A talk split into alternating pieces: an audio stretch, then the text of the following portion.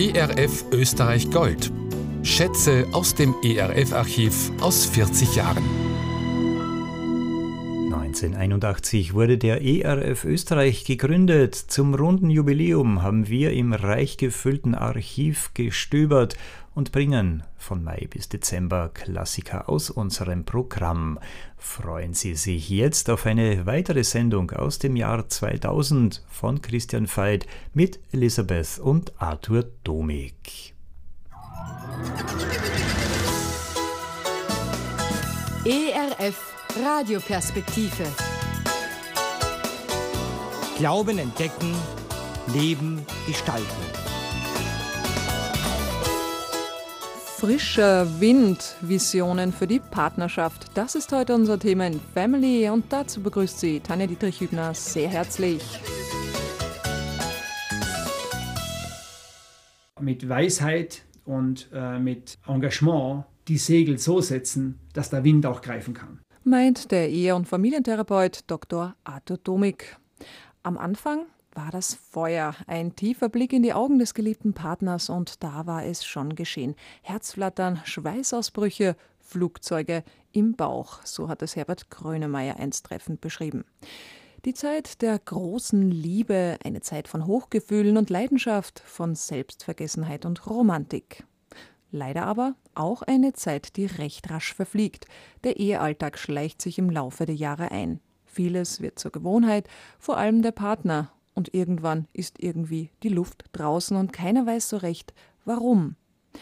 Nicht, dass man sich nicht mehr mögen würde oder sich nichts mehr zu sagen hätte. Trotzdem, das Feuer scheint erloschen zu sein. Aber was dagegen tun? Die Ehe- und Familientherapeuten Arthur und Elisabeth Domig aus Hallein bei Salzburg sind überzeugt, neue Visionen für die Partnerschaft sind in jeder Ehe möglich. Und Gedanken über die eheliche Zukunft sollten sich Mann und Frau durchaus schon vor der Hochzeit machen. Über all das und mehr hat mein Kollege Christian Veit mit Dr. Arthur Domig und seiner Frau Elisabeth gesprochen. Was macht Ehen eigentlich zu Auslaufmodell im wahrsten Sinne des Wortes? Es ist ja oft so, dass Ehen, je länger sie dauern, irgendwie sanft entschlafen, das Feuer geht heraus, der Alltag führt das Eheregiment, irgendwie spielt sich überhaupt nichts mehr ab man lebt nebeneinander her. Welche grundsätzlichen Regeln wurden hier nicht beachtet? Wie kann es dazu kommen, dass Ehen so auseinanderdriften?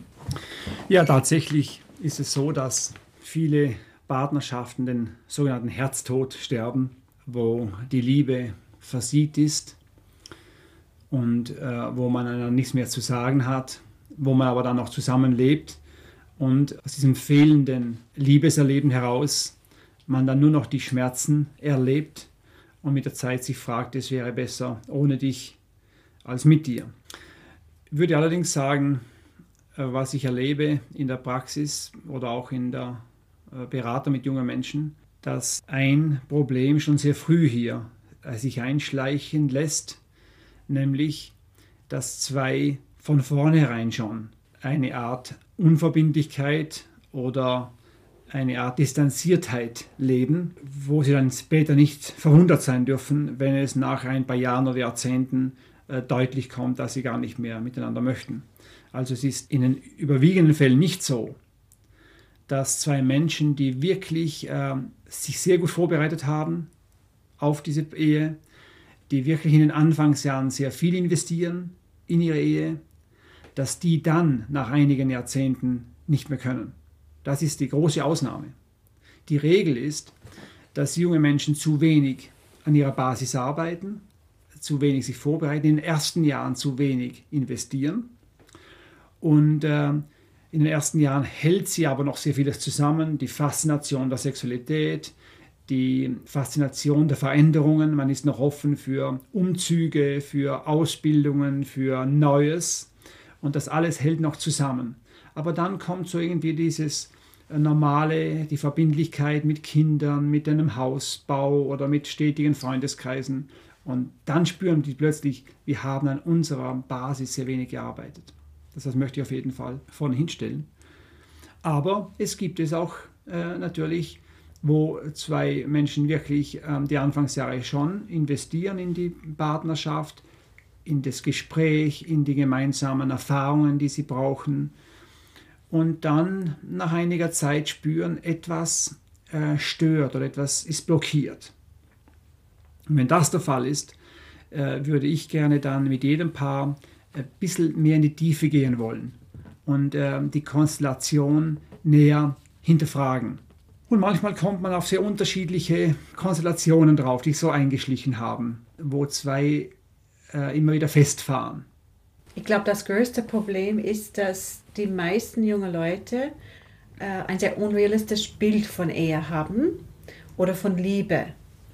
Wenn man heiß verliebt ist, dann denkt man, ich weiß, ich habe das auch gedacht, ähm, die Probleme, die andere Leute haben, werden wir nie haben.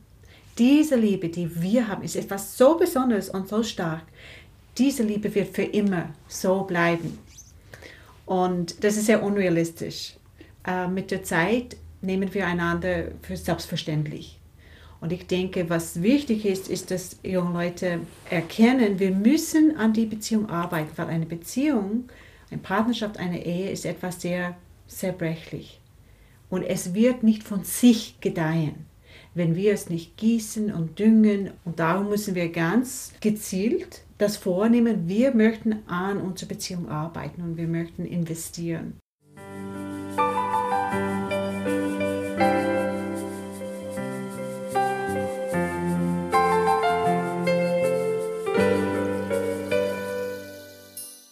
Stichwort Liebe.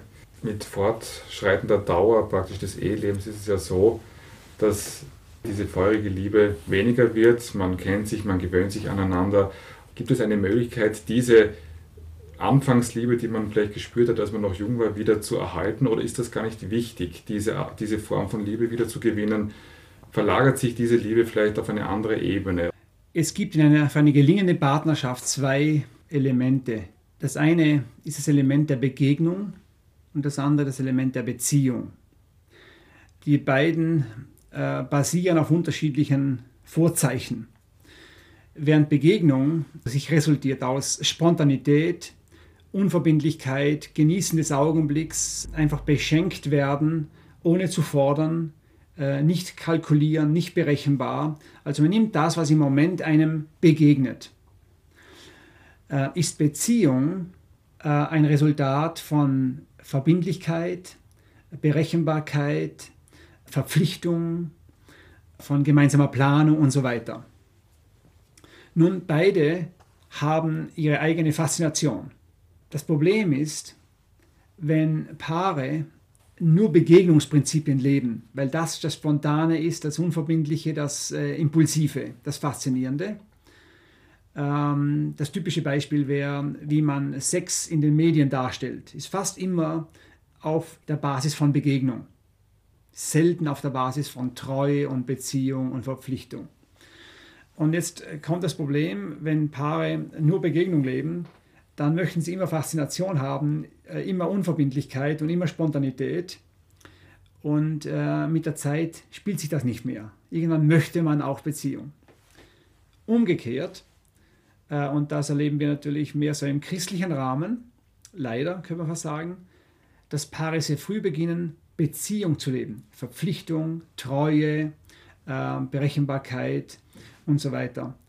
Aber wenn dann die, die Elemente der Begegnung abgehen, dann ist der Wind draußen.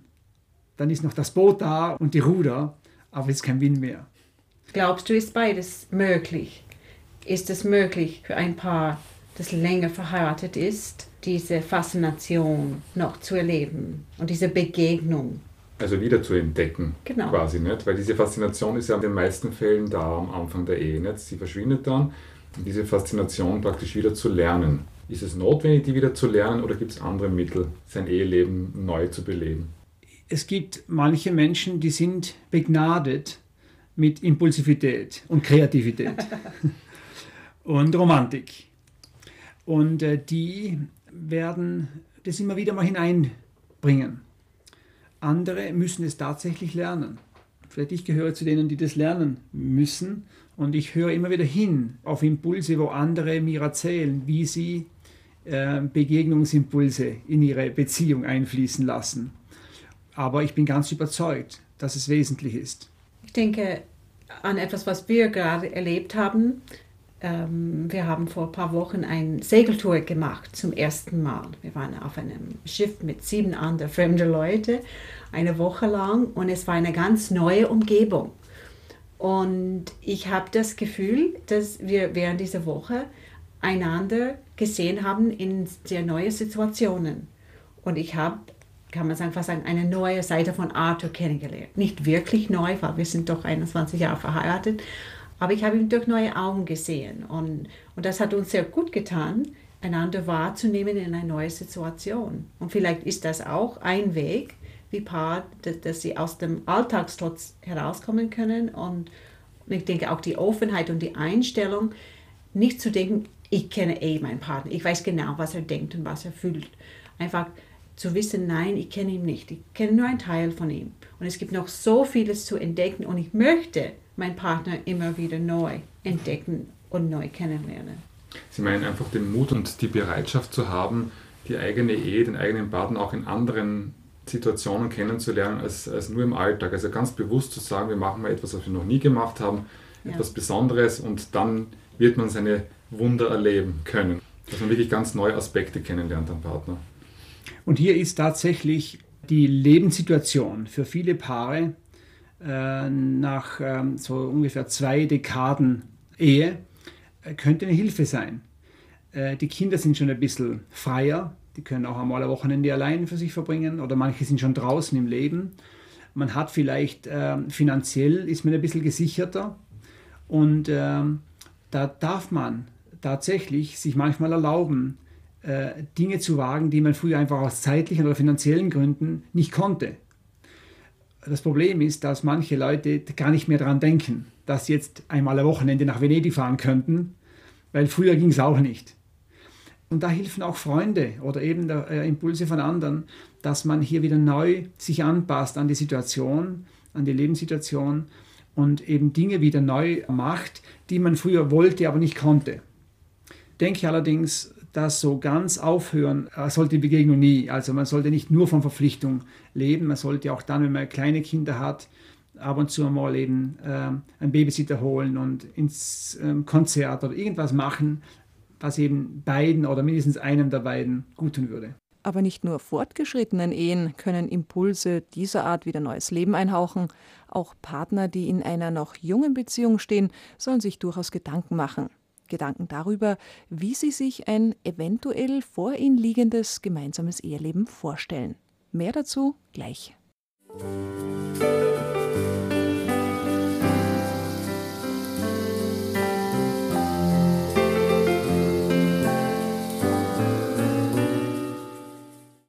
Ist es eigentlich notwendig, für die eigene Ehe bereits eine Vision zu entwickeln, wenn Ehepartner noch am Anfang ihrer Ehe stehen, wenn sie kurz davor stehen zu heiraten, kann das wirklich was bringen, schon am Anfang zu sagen, so stelle ich mir das vor, wie unser Leben zukünftig verlaufen wird.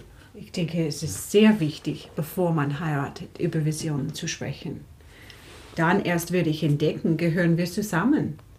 Weil wenn sein Vision ist, reich zu werden, und mein Vision ist, vielleicht auf dem Missionsfeld zu gehen. Obwohl wir uns vielleicht sehr lieben, würde ich dann wirklich fragen müssen, gehören wir überhaupt zusammen? So, ich finde, das ist unheimlich wichtig, dass junge Leute miteinander ins Gespräch kommen. Was sind wichtige Werte für mich im Leben? Was möchte ich erreichen? Dieses zusammen miteinander unterwegs sein und zusammen in, in der gleichen Richtung schauen und ein gemeinsames Ziel haben, ist ein sehr wichtiges Element in einer Ehe. Wobei es toll ist, wenn beide schon sehr früh diese gemeinsame Schau haben, die Prioritäten auch, was soll die Ehe sein und äh, in welcher Prioritätenstelle kommt sie. Aber man kann diese Vision auch später noch entwickeln. Wir kennen auch genügend Paare, die relativ locker begonnen haben und irgendwann einmal vielleicht installiert durch eine Krise begonnen haben nachzudenken, was möchten wir eigentlich wirklich.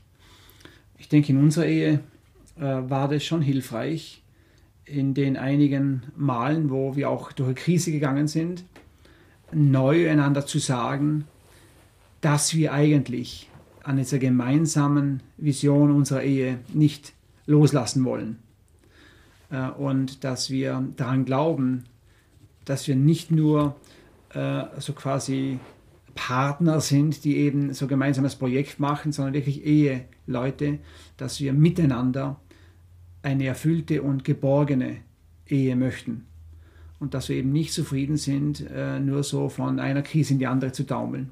Wie man dann diese Vision aufrechterhält und entwickelt, ist eine Frage der, der Weisheit. Wenn ich an Vision denke, ist es nicht etwas statisch, was so für immer bleibt. Es, es kann sich ändern. Aber dass wir gemeinsam das teilen, dass wir gemeinsam in der gleichen Richtung mehr oder weniger unterwegs sind, ist wichtig. Wir haben gesagt, wir möchten einander helfen, ja, die Menschen zu werden, die wir glauben, wie Gott es von uns möchte. Wir möchten, wollten zweitens gute Eltern sein für die Kinder, die Gott uns schenkt. Und wir wollten drittens auch noch Raum haben für andere Menschen, wo aus unserer Partnerschaft heraus auch andere Menschen noch Hilfe erfahren. Das war so irgendwie äh, diese Vision, wie wir sie für uns formuliert haben. Dieses Ziel, Gott zu dienen und auch für anderen da zu sein, war sicher eine gemeinsame Vision, was, was durch die Jahre geblieben ist.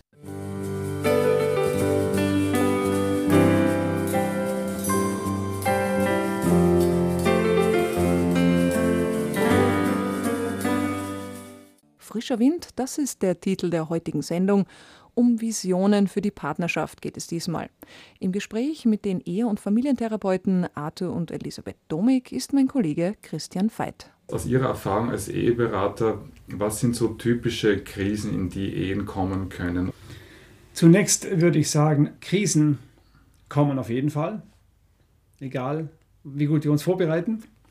Zweitens, Krisen sind sehr hilfreich sind gefährlich manchmal, aber ich möchte niemand vor Krisen bewahren, weil Krisen laden ein oder manchmal zwingen sie sogar einmal Stopp zu machen, innezuhalten in unserem Leben, umzuschauen, neu uns zu orientieren. Und wir Menschen brauchen das. Und wir würden es nicht machen, wenn es immer unseren Trott weitergehe, wenn immer äh, das Leben so weitergeht, wie wir es möchten, wie es bequem wäre äh, wenn ein Paar wiederholt zum selben Thema in eine Krise kommt, dann sollte man sich fragen, was ist da los? Äh, oder vor allem, wenn ein Paar, nachdem sie mir versucht haben zu reden, zu verstehen, zwar sagen, ja, jetzt haben wir Zeit gehabt füreinander, wir verstehen, aber trotzdem können wir an der Situation nichts ändern. Wir kommen immer wieder so quasi äh, an, die, an die Grenzen. Dann liegt die Vermutung nahe, dass hier irgendeine Konstellation da ist, irgendein Muster, dass die beiden äh, in einer vielleicht eher krankhaften Weise äh, verbindet oder verstrickt, aus dem sie nicht loskommen. Was könnte so ein Modell oder so ein Muster sein? Denke ich an ein oder zwei Dinge. Zunächst einmal ein Muster, das ich jetzt mehrmals beobachtet habe. Ähm, ich nenne das wenn der Mann, vor allem sehr oft ist es der Mann, Ehe als ein Projekt sieht oder Beziehung als ein Projekt sieht, das es zu planen, durchzuführen und zu erfüllen gilt, zu erreichen gilt. Ein solches Muster hat ein Problem. Äh, in meinem äh, Denken, jetzt meine Erinnerung ist, war es der Mann, der sehr viel getan hat, der diese Frau unbedingt gewinnen wollte Sie war sich nicht sicher am Anfang, aber er war sehr kreativ. Er hat alles getan. Er hat ihr Blumen gekauft, er hat sie eingeladen und war wirklich voll von Romantik und hat sehr viel installiert in diese Beziehung. Natürlich hat er ihr Herz gewonnen und ähm, als sie ihm das dann gesagt hat, jetzt, jetzt kann ich mir das vorstellen, ich möchte mit ihr leben, dann ging es noch schnell, relativ schnell um die Hochzeitsplanung und da hat er sich auch sehr engagiert und war sehr kreativ. Und am Hochzeitstag hat er sein Ziel erreicht. Er, er wollte eine Frau gewinnen, eine Frau bekommen. Und das hat er jetzt. Aber dann hat dieser Mann nicht mehr gewusst, was er jetzt machen soll. Er hat ja sein Projekt erreicht. Er hat jetzt seine Frau und sie sind verheiratet und für ihn läuft alles gut. Und jetzt kann er seine Zeit und seine Energie für andere wichtige Projekte einsetzen. Oft ist das sein Beruf.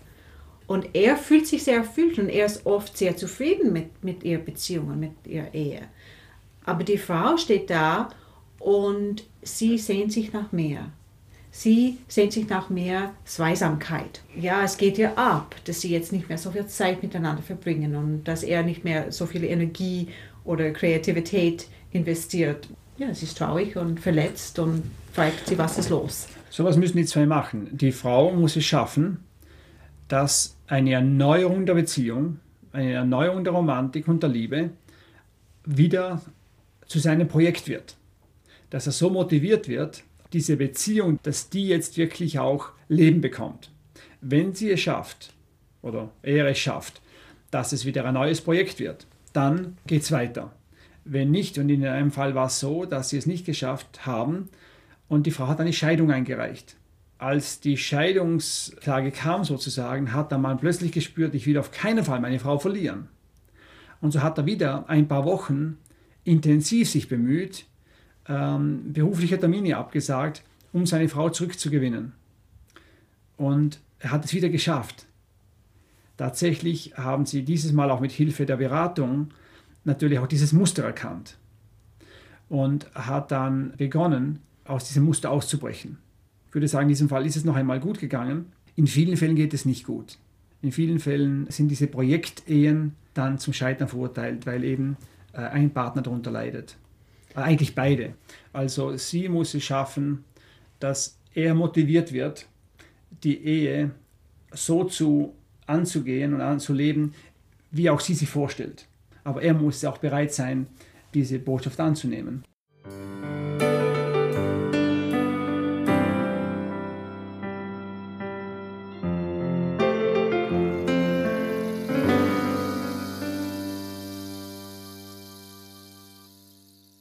Uns als Christen ist es sehr wichtig, auch zu sehen, was in der Bibel geschrieben steht, wie es biblische Partnerschaften, wie die geführt werden, zum Beispiel Adam und Eva oder Abraham und Sarah. Kann man sich immer an diese biblischen Ehemodelle halten? Was können Sie uns sagen? Was können Sie uns aber auch vielleicht nicht sagen? Das Wichtigste ist Gottes Idee von Ehe, was wir in äh, 1. Buch Mose lesen, wo er sagt, darum soll ein Mann Vater und Mutter verlassen seine Frau anhangen und sie sollten ein Fleisch werden. Und das ist das Beste, das ist sein Modell für Ehe. Sonst denke ich im Alten Testament äh, von der verschiedenen Paar, die wir dort kennenlernen, Abraham und Sarah, kann man sicher manche gute Punkte herausholen, aber man kann es nicht als Ideal sehen. Aber wir wissen, Abraham hat da manche Fehler begangen und sie waren fehlerhafte Menschen. Und so, ich glaube, man kann nicht eins heraus und sagen, das ist, ähm, wie eine Ehe ausschauen sollte. Adam und Eva hat schon begonnen, wie sie äh, große Fehler gemacht haben in ihrer Partnerschaft. Und bis hinauf zu Ananias und Sapphira. Ist aber auch eine biblische Ehe. Also daher würde ich das unterstützen von Beth. Äh, wir müssen sehr vorsichtig sein mit dem Wort biblisch wir müssen uns fragen, was ist das Ziel Gottes? Und da ist natürlich vor allem auch diese große Thematik der Unterwürfigkeit und so weiter neu zu hinterfragen, was hier Gott wirklich wollte. Diskussionsstoff für eine eigene Sendung ohne Zweifel.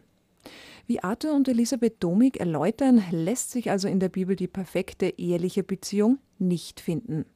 Was sich aber sehr wohl im Wort Gottes finden lässt, ist ein Modell von Partnerschaft ein Modell von Partnerschaft nach Gottes Herz. Ich möchte nochmal zurückkommen auf das, was Sie gesagt haben, wenn wir eben Adam und Eva hernehmen oder Abraham und Sarah, wo Sie gesagt haben, dass das eigentlich keine Parade-Ehen oder keine Parade-Partnerschaften waren. Aber alle Welt spricht von diesem Modell der biblischen Partnerschaft. Wo kann man die dann in der Bibel festmachen? Wie schaut so ein Modell aus? Also zunächst fällt mir auf, dass fast immer dort, wenn Partnerschaften speziell vorgestellt werden in der Bibel. Äh, interessanterweise wird der Fokus dorthin gelegt, wie diese Partnerschaft war in der Abwesenheit Gottes. Und der Fokus kommt, wie Gott dann hereinkommt in diese Partnerschaft. Also mit sehr vielen Beschreibungen äh, sieht man diese Dynamik. Die Ehe, wo Gott weit weg ist oder nur theoretisch vorhanden und wie Gott dann von außen hereinkommt. Und das scheint mir also ein Paradigma zu sein, für unsere heutige Zeit auch, äh, wo Gott für viele Menschen so fern ist. Dass wir daran lernen können, Gott möchte hereinkommen in unsere Partnerschaften. Und äh, das Hauptmerkmal einer biblischen oder biblisch orientierten Partnerschaft ist, Gott ist präsent in unserer Partnerschaft. Und das drückt sich aus, natürlich im Glauben, im Gebet, in der Erwartung und in der Erfahrung. Wenn zwei prinzipiell glauben, dass Gott Interesse hat, in ihrem Leben da zu sein, wenn zwei Menschen wirklich regelmäßig mit ihm reden, mit ihm rechnen, auf ihn hören und er der eigentliche Führer dieser Partnerschaft ist, unter dessen Führung und in dessen Geborgenheit beide Mann und Frau auf derselben Ebene sind. Ich glaube, das ist die Grundessenz einer biblischen Partnerschaft. Ein neutestamentliches Bild von Gemeinschaft ist, dass wir einander, einander dienen und dass jeder soll den anderen höher schätzen als sich selbst. Und das sollten wir allgemein machen, aber umso mehr in einer Ehe. Und für mich ist das ein biblisches Modell, wo der Mann und die Frau einander schätzen und dienen, bereit sind, für den anderen da zu sein, auf eine gesunde Art und Weise. Das und sich gegenseitig einander unterordnen, wie es im Epheserbrief genau. heißt. Und der zweite Aspekt einer biblischen Partnerschaft ist, dass beide Menschen das ernst nehmen, was Gott in uns hineingelegt hat. Sprich, eine gesunde Psychologie an, anwenden. Dass wir äh, Verantwortung nehmen für Gespräch, für Erfahrung, für Zeit füreinander und äh, so weiter. Das gehört mit zu einer biblischen Partnerschaft, dass wir das Geschenk äh, unserer Persönlichkeit mit einbringen. Also Gott quasi, um auf, das, auf den Titel der Sendung zurückzukommen, frischer Wind, quasi Gott als frischen Wind heranzuziehen und einzusetzen. Und wenn wir in der Segelsprache das weiterführen würden, dann aber mit Weisheit und äh, mit Engagement die Segel so setzen, dass der Wind auch greifen kann.